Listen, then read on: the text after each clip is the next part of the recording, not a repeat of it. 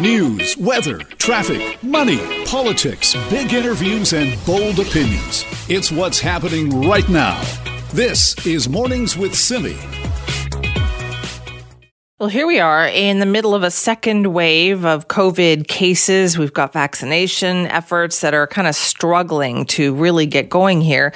And meanwhile, we've got this exclusive Ipsos polling for Global News that suggests quite a few of us are kind of losing confidence that life might be going back to normal anytime soon. Ipsos CEO Darrell Bricker joins us this morning for a closer look at those numbers. Good morning, Daryl. Good morning, Simi. This sounds like Canadians are kind of losing confidence. Yeah, well, as time marches on, as we get closer to the summertime, uh, it looks like we're running out of time to uh, to actually be able to achieve any sort of normalcy by summer. So, uh, you know, we've seen an 11 point drop in uh, in the, the number of people who said that we will be out of this by the summer, and only half of us currently feel that way. Ooh, and how does that kind of square with the? I mean, we've got more availability of vaccines. You've got you know several of them approved here in Canada. What happened to to see that drop? Well, we had some optimism associated with that. Now we're into the question of uh, the, the speed of distribution. So people are, are you know, acknowledging that uh, we need to get the most vulnerable and the people who are most essential vaccinated first, but they really don't have any sense of when they're going to get a vaccine. And that's ultimately what it comes down to. When do I think I'm going to be vaccinated? And right now, people are kind of all over the map on that, but more likely to think it's going to be earlier rather than later. And they're seeing a mismatch between what they think and what they're being right. told out of governments and what they're actually seeing happening out there. And how are Canadians feeling about the idea of kind of going back to their workplaces instead of having to work from home? Well, the first thing you know when you when we survey people to find out how many people are actually working from home, it's it's it's about around twenty percent. I mean, so a lot of people are already yeah. back at their workplaces, and but they're just doing it in a risky way, so they're concerned about that. But among the people uh, who are at home, uh, and we've shown this in previous surveys, they're somewhat divided on the question of you know, not just the question of whether they will be going back, but whether or not they should be going back. So half of the people that we interviewed um, previously said that they actually would prefer to work from home. So this whole idea of working from home or going to a workplace or what the office is all going to be about is going to be a, a point of, I would say, a certain amount of debate and confusion over the next bit of time. Okay, let's talk about the big one though. If we're talking about summer vacation, I know people can go another summer without going anywhere. Darrell. like, you know, they need a vacation, they want to travel. How are they feeling about that? Yeah, only about uh, 31% of us, so about a third of us are saying right now that they think they'll be traveling internationally in the next in the next uh, in the next year. Now that number goes up a little bit when we start talking about going from province to province. But yeah, until we get the vaccines uh, going at a more accelerated pace and people really start to see progress, you know, we come out of our homes, we stop from being locked down, and most importantly, we see the number of cases start to go down. We're not really thinking of going anywhere. So you said you checked on that province to province. So some provinces were more optimistic than others? Yeah, uh, on our coasts. So Atlantic Canada, they're living in their bubble. They're having a different experience with COVID than the rest of the country. But also British Columbia uh, people say that they're going to be more likely to do, be doing some traveling. So maybe they have a bit more optimism about the situation in BC. But still, we're, we're not talking um, huge degrees of difference between those two places and uh, and the rest of the country. So when you when it came to the optimism and the pessimism, was there also like an age difference when you broke that down? Yeah, o- the oldest and the youngest. It's the, it's it's the people who are out there who are working that sort of middle age, middle class group of the population that's being most affected by what's going on in terms of their uh, their work their work situation, right. they're the ones who are not as optimistic as others, maybe because they're experiencing it more directly than some of the other groups, particularly the older population, who a lot, an awful lot of them are retired. Yeah, and what's interesting too, I found about this is that the breakdown of the optimism and pessimism really does um, determine like which province is dealing with it well right now. Like if you've got COVID nineteen, you're feeling okay about it in the province that you live in, you seem to be more positive and, and optimistic. Well, you know, we always say all politics is local. It seems that all disease management is local too. so, what, what what's happening outside of your uh, outside of your own house what's happening inside of your house, what's happening, you know, uh, a couple of uh, a couple of kilometers from where you live is what you're most concerned about and what you're watching most closely. So if things aren't going better for you in that place, then they can't then the optimism is not going to grow. Interesting. Well, listen, Darrell, thank you so much. My pleasure. Thanks for having me on, Cindy. Darrell Bricker, Ipsos Public Affairs CEO. They've done some new polling asking Canadians essentially how confident you feel about things getting back to or on the road to, well, so called normal, perhaps this summer. And you know what? Like, 47% of Canadians they found think that COVID 19 is going to be under control by the summer. That number is actually 11 points lower than when they asked the same question a month before. So I think there was all this optimism, right, about the vaccines. Everybody was feeling good about it. The vaccines are coming. And then the schedule slowed down and we ran into trouble with supply. And now people are kind of feeling that optimism slipping away. This is Mornings with Simi. You know, the next year or two is going to see more hybrid and electric vehicles in the marketplace. It would also help explain why GM Canada says it's reached a tentative agreement with Unifor, and they're investing a billion dollars to uh, essentially redo a plant in Ontario into a commercial electric vehicle manufacturing plant. So more and more electric vehicles. Well, if you're in Surrey and you have one or you're thinking about getting one, there is some good news on that as well. Federal government is uh, ponying up some money for a charging network in that city. To talk more about that, we're joined now by Catherine McKenna, the Minister of Infrastructure and Communities. Thank you for being with us this morning. Good morning. So tell me about this charging network. Is this just in the city of Surrey? Uh, it is. It's at 10 different community centers. Um, and I think that's really important because we're you have to make. I realized this in my previous role as Minister of Environment and Climate Change, and now as Minister of Infrastructure. You need to make irresistible options. So we need to make it easy for folks to charge their vehicles. Um, so the, this will be 40 uh, EV charging stations. Um, at 10 community centers. And this is a part, part of a network of charging stations that we've been working hard with the government uh, of BC and local communities uh, to build charging stations across uh, British Columbia. And I have to give a huge shout out to British Columbia because it's certainly uh, a leader on climate change. Um, and people realize the benefits. They realize it means cleaner air. It means uh, getting around uh, when you, you invest in, in better transportation, getting around faster and cleaner ways. And so this is all part of how we are helping folks, um, but also building a cleaner economy. So, why Surrey then? Was there? Did you realize that okay, there's an area that needs more charging stations? Well, I mean, I think a lot of people. I talk to uh, our great MPs uh, that we have in Surrey. We have Randeep Sarai, Sukh Dhaliwal, and Ken Hardie, and they are really excited about the future economy. But they also realize that transportation uh, is uh, it contributes a lot to greenhouse gas emissions. Um, that people are interested um, in playing their part. But part of that is making it easy. And so having um, EV charging stations accessible at places like community centers is really important. And they've been huge allies. And that, I really have to say that we've got a great team out there who really understand that this is where we've got to go. And uh, I've been to Surrey. Um, I've seen it's a you know a vibrant community growing fast. Um, and as part of that, we need to make sure that we help people get around. Where I know you might want to talk about public transit, we're certainly supportive yeah. uh, of more public transit there as well. Yeah, exactly. That's another big thing that Surrey would like to see is more SkyTrain. Where's the federal government on that? Uh, so we're very supportive of the project. Um, the province is currently uh, reviewing it, um, but we have said that public transit is a top priority. So I was with the prime minister when he announced our climate plan in December. Um, he kind of said, "Stay tuned um, for uh, permanent public transit funding um, in January." So there, everyone, stay tuned. There'll be announcements soon. Um, but public transit is so critical. And I know some people have sort of said, well, why do we really need it? In the pandemic, you know, people aren't, you know, maybe taking it as much. I think we need it more than ever. I think that we need to be making sure that we make these investments. We have to grow our economy and create jobs, and that's exactly what um, you know the, the Surrey uh, Langley Sky, SkyTrain would do.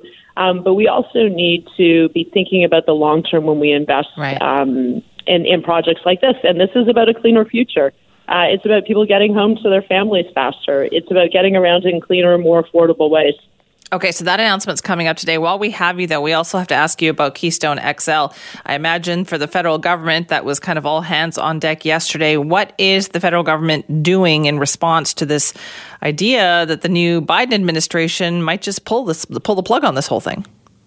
Uh, look, the prime minister has been clear. He he has spoken with um, uh, incoming President Biden in the past uh, about the project, um, also about what we've been doing on climate change. And uh, and so, I mean, I think that you're always going to have you know issues like this, and I think making the case that this is that Canada is taking very serious action on climate change, um, and that we have opportunities to work together. And I also look at the other opportunities. So I'm working. Um, uh, we have the Canada Infrastructure Bank that I'm responsible for, and it's looking at transmission lines. And I look at a province like British Columbia. You are already doing um, exporting some of your clean power to the U.S. That is a huge opportunity for Canada. So there are, you know, there, you know, there's going to be ups and downs in any relationship, and certainly we're always going to make the case uh, for Canada and for Canadian jobs. Um, but I think that, that are, there are huge opportunities. I've worked with many members of this administration in my previous role um, in the context of the Paris Agreement, but more broadly. And uh, I think, you know, there's going to be ways that we can move forward together, and we have to do that. We need to move to the cleaner future, and we need to make sure that there are opportunities for Canadians. And I, I heard at the start that you talked about uh, the Unifor uh, GM Canada deal. Um, now that's still there's some hoops still to go through for them, but that's a great opportunity to create uh, electric trucks. Right. How amazing that! That's the future, and create good jobs. So I see opportunities for Canada across the board, including in partnership with the U.S. But you, the way you're talking, though, it sounds like you're, you know, the government knows that this thing isn't going to happen. Then, so is Keystone XL a, a done thing? It's not going to happen. Uh, well, the prime minister and uh, you know our folks are, are making the case to uh, the administration. I mean, obviously they've got to make their own decision, um, but I think we've been really clear about just making sure they understand everything we've done um, on climate change, um, and uh, and the prime minister has been clear about his position on this project. Um, so you know we're working uh, we're gonna, you know working hard behind the scenes, and then as I say, also looking at other opportunities. All right. Well, thank you very much for your time. It's been great. Thanks. And everyone, go check out those EVs when they're out there. Okay, that's Catherine McKenna, the Minister of Infrastructure and Communities, federal government making an announcement in Surrey this morning.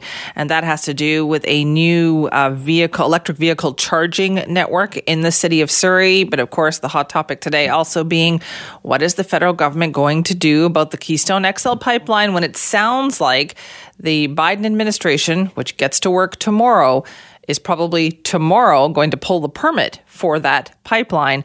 And it sounds like a lot of phone calls right now going on behind the scenes. This is Mornings with Simi.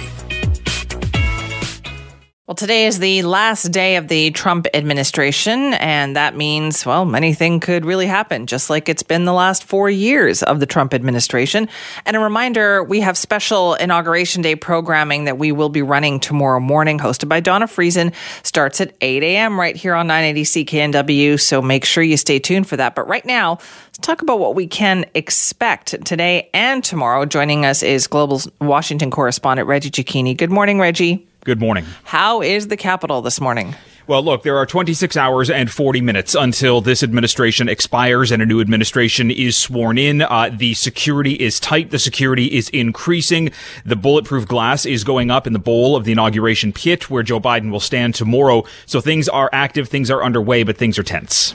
Okay, so today is a day everybody says that, oh, maybe the pardons will come today. What have we heard about that? This is all we know is that the pardons are likely going to come today simply because, again, there is just you know, roughly 24 hours left in President Trump's uh, term, uh, and he is expected to issue possibly upwards of 100 of them. It's unclear who's going to get them. Are we going to see someone like Steve Bannon? Are we going to see people linked to the Trump organization? Are we going to see people who are potentially inside the Trump family receive a pardon? It's a wait and see, walk on eggshells moment because the impacts could come back uh, negatively for President Trump if he were to say pardon himself, which potentially would mean he's owning up to something. Ooh, interesting. Okay, so what? How do we expect tomorrow to unfold? We know it's not like any other inauguration day, but what do we know at this point? So we know that uh, Joe Biden and Kamala Harris will be in attendance. They will take the oath of office outside. It will be administered, as it always is, by the Chief Justice of the Supreme Court. Kamala Harris will have hers uh, by uh, Sonia Sotomayor, uh, one of the associate justices at the Supreme Court. The you know the national anthem. There will still be people in in attendance. The chairs are still out on the lawn. Obviously, a far smaller crowd. But when Joe Biden is standing, looking out, giving his speech along the National Mall, there are two hundred thousand American flags instead of people, and it's to replace the people who can't come because of security threats, who can't come because of the threat of COVID 19. So it is far, far different from what we're usually used to. That's true, but I saw the pictures of the flags that they put up there and it looks pretty impressive. It's it's beautiful, and it's to try and bring America to uh, together at a point where America not only has been torn apart by the crisis uh, with COVID, by the economic crisis from COVID, and also by the security threats. This is their opportunity to say, "Look, we can all be here in symbol in a symbolic manner." Right, and usually the leadership from you know both parties are there on inauguration day. Are there going to be people from the Republican side of things who attend? There will be Republicans in attendance. We know that there are going to be Republican lawmakers who go to church tomorrow morning with Joe Biden, including Senate Majority Leader right now, outgoing Mitch McConnell. This is that opportunity that Joe Biden has been saying he'll take advantage of, of reaching across the aisle. No members of the Trump family are going to be in attendance. They will already be in Mar-a-Lago. This poses logistical challenges because it means President Trump will have the nuclear codes with him in Florida at the same time that the nuclear football is supposed to be handed off to Joe Biden at 12:01 p.m. So these are logistical challenges that really have not been seen in modern history. Okay, that's weird. That means that there's going to be a couple of hours where they're kind of in the air and neither person has them. Yeah, so look, President Trump will have those codes to launch a nuclear strike uh, if he needed to until 11:59:59 tomorrow morning, and then that nuclear football has to be handed over, deactivated from Trump, reactivated for Joe Biden. So again, this is a challenge. There's you know, there's anything can happen in those two hours because Donald Trump will still be the president. He simply won't be in Washington or taking right. part in any kind of leadership role. Do we know what the agenda is going to be tomorrow? Uh, we know that it's supposed to start in and around the 11 o'clock hour, uh, expected to wrap up however long Joe Biden wants his speech to go. Uh, you know, he's not an, uh, you know, a, long-winded speaker. Oftentimes it's, you know, 25, 30 minutes when he does it. It's going to be a, a remarkable speech for him to give to an empty field of people with people sitting watching at home. Uh, beyond that, the, the usual nighttime events like the balls and the dances, they are all going to be uh, kind of online and virtual. So when this is over tomorrow in person, it's over. Right. Okay. So, and there's a huge lineup too of uh, people who are performing tomorrow, isn't there? Like that's something yeah. that we haven't seen in a while in Washington D.C. No, we haven't seen it all, and some of it is still going to be virtual uh, when, when, it comes to the, the program. Think back to the DNC when everything was kind of online and done in different parts of the country, uh, and then brought together as one program. That's kind of what we're expecting tomorrow, but still some big names like Jennifer Lopez and uh, Lady Gaga trying to kind of you know reach out and and and and uh, and kind of you know bring something for each of the Democrats uh, who might not have really been following Joe Biden from the beginning, but also just trying to say, look, we can have a little bit of fun in a time of crisis. All right, it's going to be interesting, Reggie. Thank you. Thank you. This is Mornings with Simi. Well, not great timing for the Conservative Party of Canada. Just days after saying there is no place for the far right in their party, comes out that a prominent white nationalist actually donated money to a controversial conservative MP named Derek Sloan. Now, it happened under a different name, different a pseudonym. So it is unlikely that Derek Sloan actually knew who was behind the donation, but Unfortunately, it's part of that broader narrative about the party that leader Erin O'Toole has been trying to put behind him. Now, we did reach out and ask to speak to the leader, Erin O'Toole, about this and other things, but uh, they, well, weren't uh, able to do that for us today. So we thought, let's talk about this situation, though, the Conservatives find themselves in. Joining us now is Tim Powers, the Vice Chair of Summa Strategies and Managing Director of Abacus Data, a longtime Conservative strategist. Hi, Tim. Thanks for being with us. And Simi, you're getting the most Canadian interview possible this morning. Given we have homeschooling here in Ontario, I'm on a skating rink with my son talking to you as we're doing this. So the blade sounds are not conservatives sharpening their knives, they're just skates. Okay, well, that's good to know because you know what? Some people might think that's what's going on. What the heck went wrong for Erin O'Toole this week?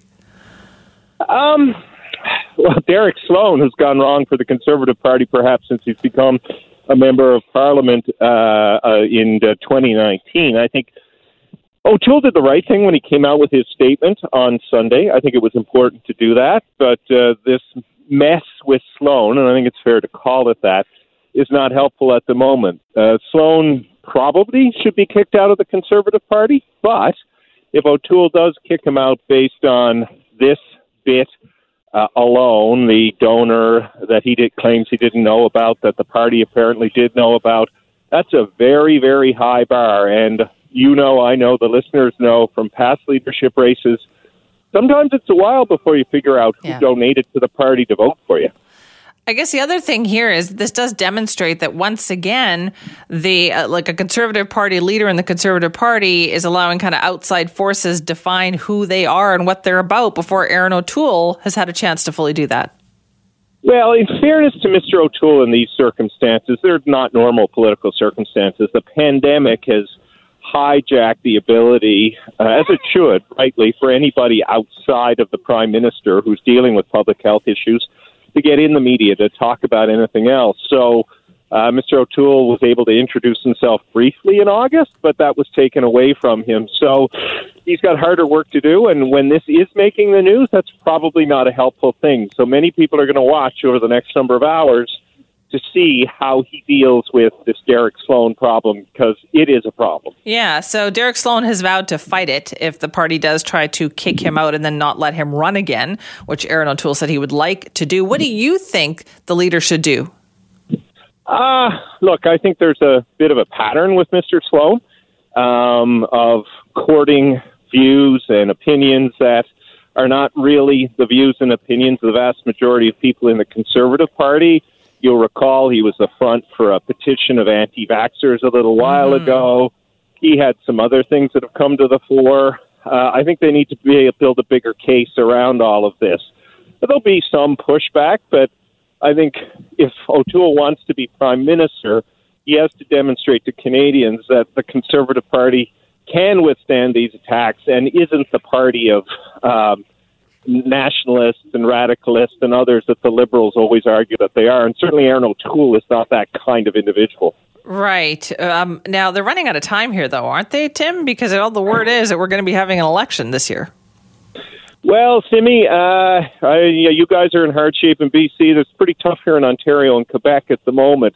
Yes, I think there'll still probably be an election, but they will have a bit more time. I think the Prime Minister had hoped that he could go in April or May. I don't know if that will still be possible given the um, the state of the pandemic here and the high volume of cases. But if he can't go then, I suspect he will try for June or September. So Toole may have a couple of extra months, but not a hell of a lot of extra time. Right. I guess he has to figure out what he's going to say here too, right? Because there was some criticism about some conservative MPs, you know, being photographed in a in a mega hat MAGA and stuff hat, yeah. like that. So, like, what do you what do you do about that kind of stuff?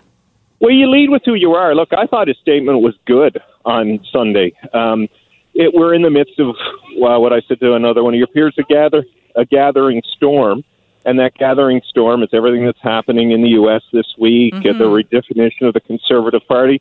O'Toole just has to be consistent in his messages around all of these things and stay true to who he is, and he is a moderate fellow he is different than Andrew Scheer. His mouth is not filled with marbles when he's trying to explain pro-choice views or other perspectives he so has. So harsh, so harsh, Tim.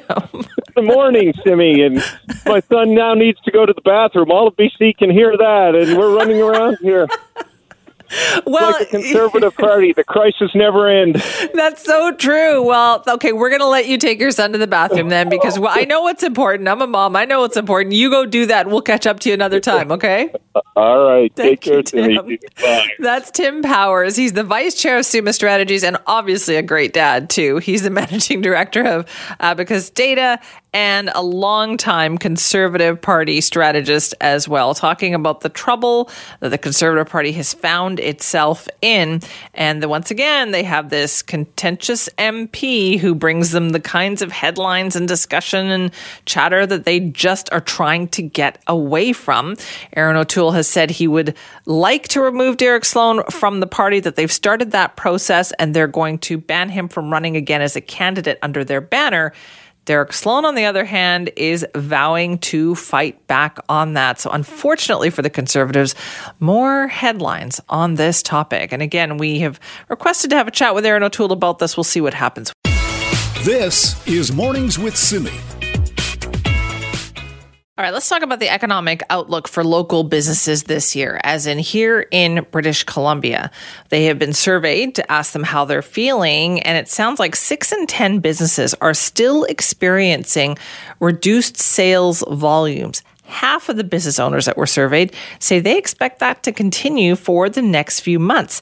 Now, this is a survey that was done by the Greater Vancouver Board of Trade, and the president and CEO, Bridgitte Anderson, joins us now to talk more about it. Good morning, Bridget. Good morning, Simi. Was there anything that surprised you in this survey? Like here we are a year into this, but what surprised you?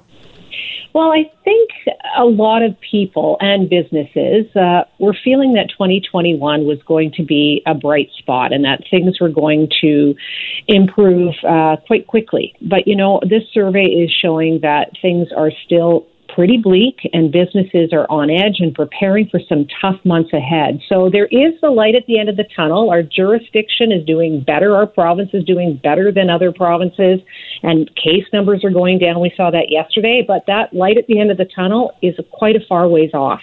Yeah, it certainly seemed to me from reading the results that even though BC, like economically and COVID wise, is doing better than a lot of other provinces, it's not like economic optimism is hugely higher here. No, and when you you mentioned, you know, we saw over 60% reporting a decrease in sales volume and seeing other significant impacts continuing like increased operating cost or deferred or canceled projects, reducing staff hours. And when businesses are looking ahead to what 2021 might look like, over a third are feeling pessimistic about both the provincial and the federal economy over half expect revenues, their revenues to be lower for the next three to six months. And over 40% are planning to cut investments in the next year. So that's reducing their workforce or training uh, budgets as well as capital projects. So really bracing for what could be some tough months. Right, but um, there were some positive things here as well, right? Especially when it came to the, the digital presence of a lot of these companies. And thank you for saying that because yes, yes you know, we need to we do need to focus on the positive. And uh, we did see that 40% of respondents have increased their digital presence since the pandemic began in the spring, but over 60% plan to do more of that in the coming months. So this is really reflective of the shift that we're seeing uh, in business. A lot more services and products being offered online, e-commerce becoming much more prevalent. Uh, we have seen over 20% of businesses introduce new products or services so I think as we move further into 2021, we'll see that shift continue, that digital transformation. And there is a positive of that because that has really helped a lot of businesses get through this tough spot. Now, what about getting people back to work, like in the workplace? I think 20 to 30% of employees are still working from home. Do companies expect that to change? This was really interesting because I, I, there is, uh, I think, uh, a lot of discussion and not a lot of alignment about what the future of work is going to look like. It's just too early and the data isn't there. But what we're hearing from businesses is saying that 70% um, do not anticipate the majority of their employees being back in the office until the summer uh, or even later than that. And they, we also saw similar numbers about uh, 70% saying the lasting impacts will be that reliance on on that digital piece or on on some sort of virtual uh, kind of work from home method. We're seeing 60% saying they're going to implement or expand their work from home policies.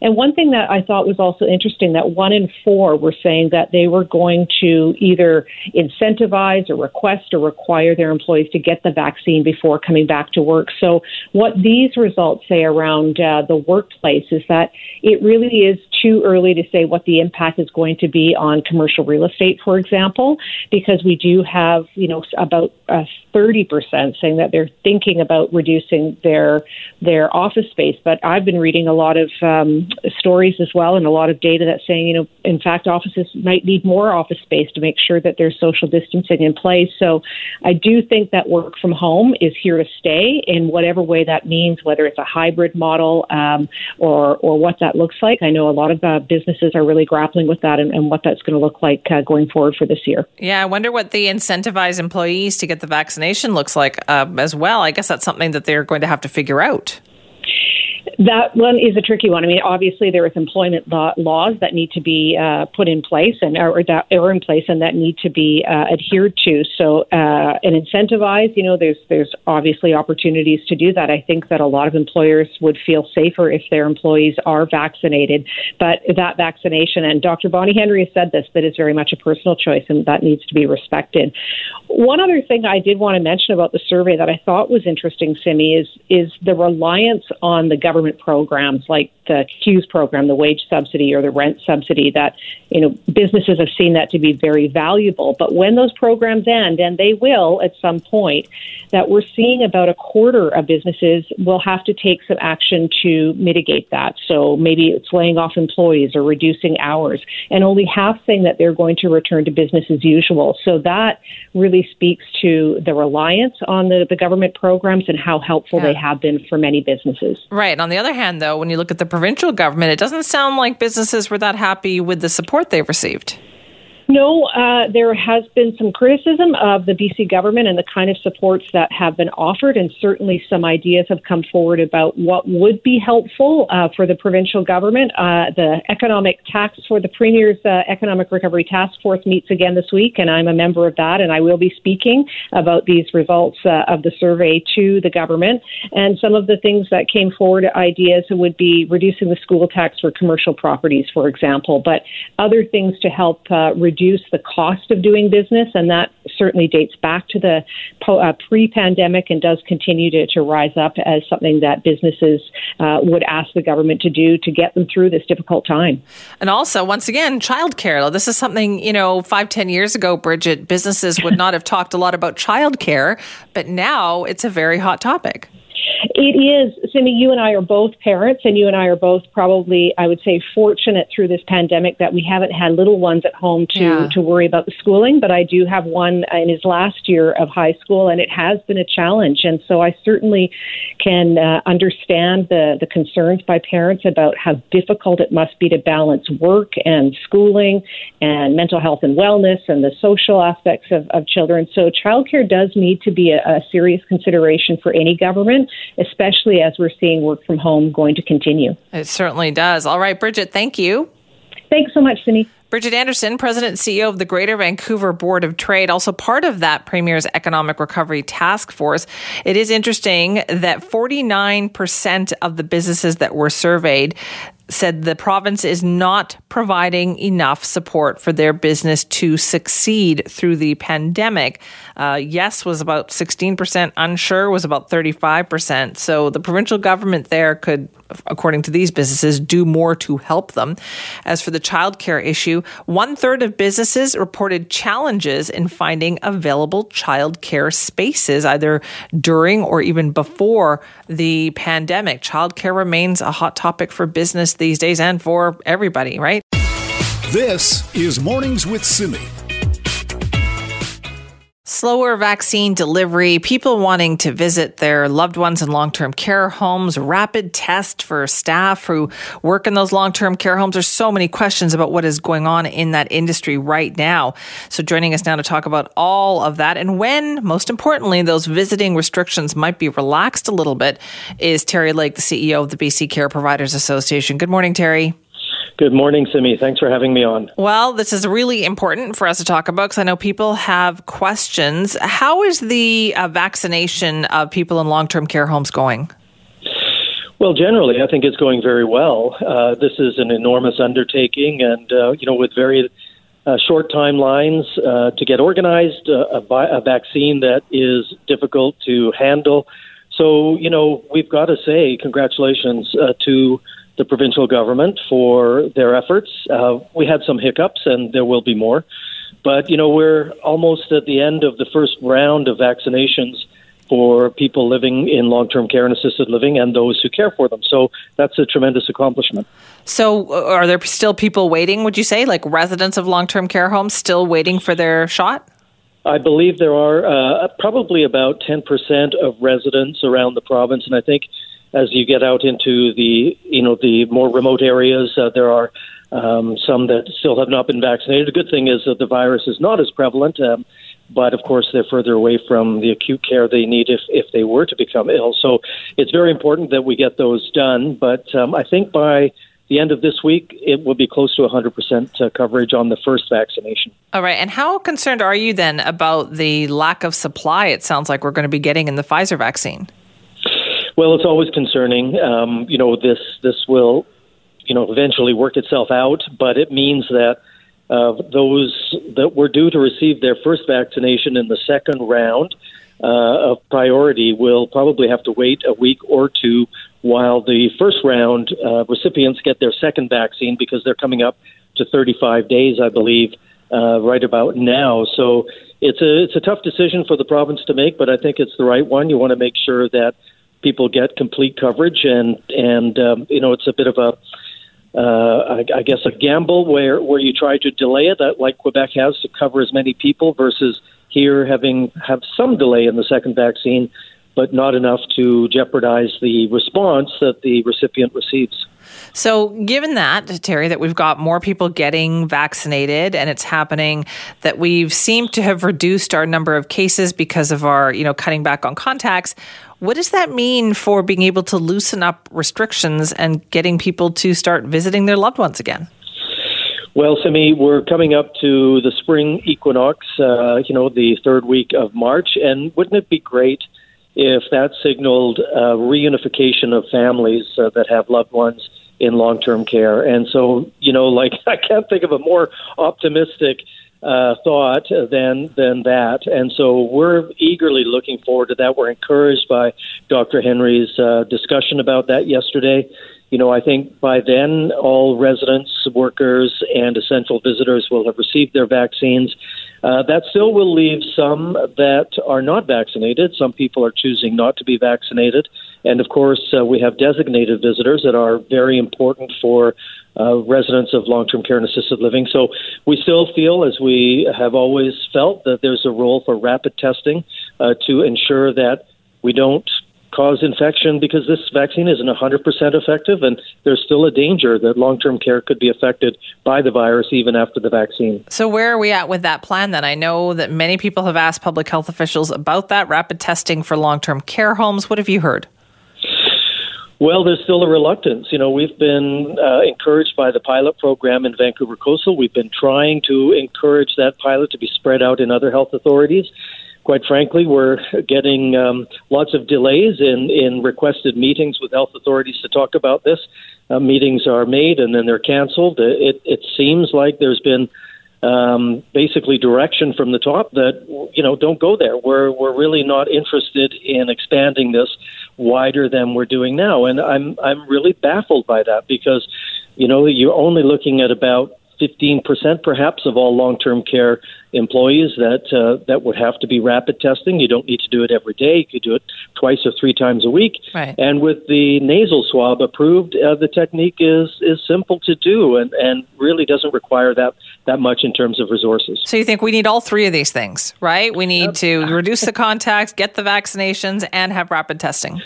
I mean, we're talking about the most vulnerable setting uh, possible Yeah. in terms of this uh, virus. And, you know, we've always talked about building this ring of protection around our seniors, and yet we've kept visitors away that have never been a real threat of introducing the virus. And we've failed uh, to screen staff properly, and we've we've wound up with you know hundreds of people dead in long term care. So you know I don't think we've accomplished what we set out to do, and I think we could have done better. Well, Terry, thanks so much for your time this morning. Thank you, Simi. Terry Lake, CEO of the BC Care Providers Association, showing that we still have a ways to go if we really do want to put that ring of protection around our seniors in long term care homes. Make sure they stay protected and safe with a combination of rapid testing, people getting vaccinated as well, just keeping all of that and us reducing our social contacts too. So, more to come on that for sure. If you want to weigh in, simi at cknw.com. This is Mornings with Simi.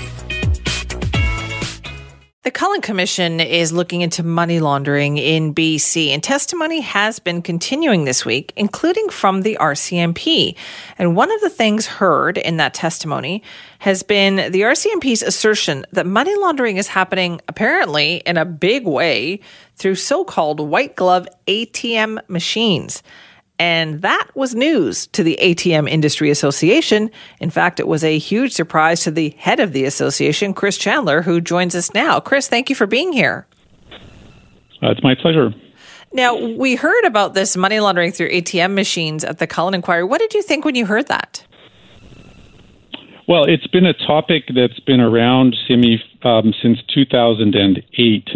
Uh, at that time, the industry has been uh, had been working for uh, more than 10 years with, to my knowledge, no one charged or uh, accused of money laundering in ATMs. Um, but a task force called the Financial Action Task Force came to Canada, reviewed our entire financial system as they do regularly, and uh, one small portion of the report said there was no documented regulation saying you shouldn't money launder in a white label ATM. Um, that uh, instigated a task force, which I sat on with the finance department, law enforcement, uh, FINTRAC, and others, um, where we developed the Interac uh, anti money laundering regulations, which have been in force since that time. It's important that at 2008 there was no claims that there was money laundering going on. The issue was there was no regulation. And that somehow seems to have morphed into uh, a perception uh, with uh, law enforcement, uh, some law enforcement, and with by by them to the public that, that it's a big problem, and uh, and the the facts just don't bear that out. Right, and so yet that's what they came to the Cullen Commission and said the other day. And when you heard that, though, what did you think?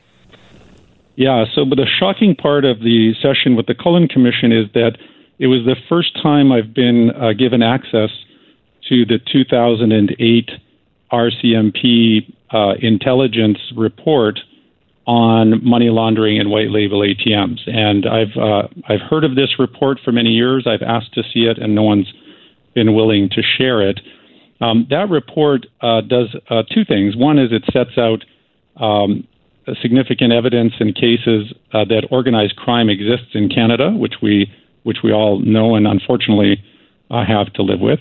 Um, secondly, it uh, articulates and, and, provides evidence that uh, organized crime has infiltrated or influenced um, business owners, and these could be bars or restaurants or convenience stores, and, and folks that are uh, otherwise potentially clean business folks, and they're either you know by cooperation or by extortion or by coercion are working with organized crime. So those two things the report sets out and uh, and we have no uh, objection with those two things. But for me, the facts stop there, and they then make uh, giant leaps to um, to assume that if that business has an ATM, then you know essentially every dollar going through that ATM is proceeds of crime, which is, in my view, nonsense. Um, that doesn't and, even make sense. Uh, like that, I don't even understand how that would be possible. Like you assume that with any ATM, there is a check and balance situation. And absolutely. And so the ATMs are, in fact, uh, monitored um, and provide higher levels of documentation uh, than, uh, than a typical bank account would, right? So we start with the ATM can only deposit to a single bank account. Um, that bank account had to meet its own standards to be opened.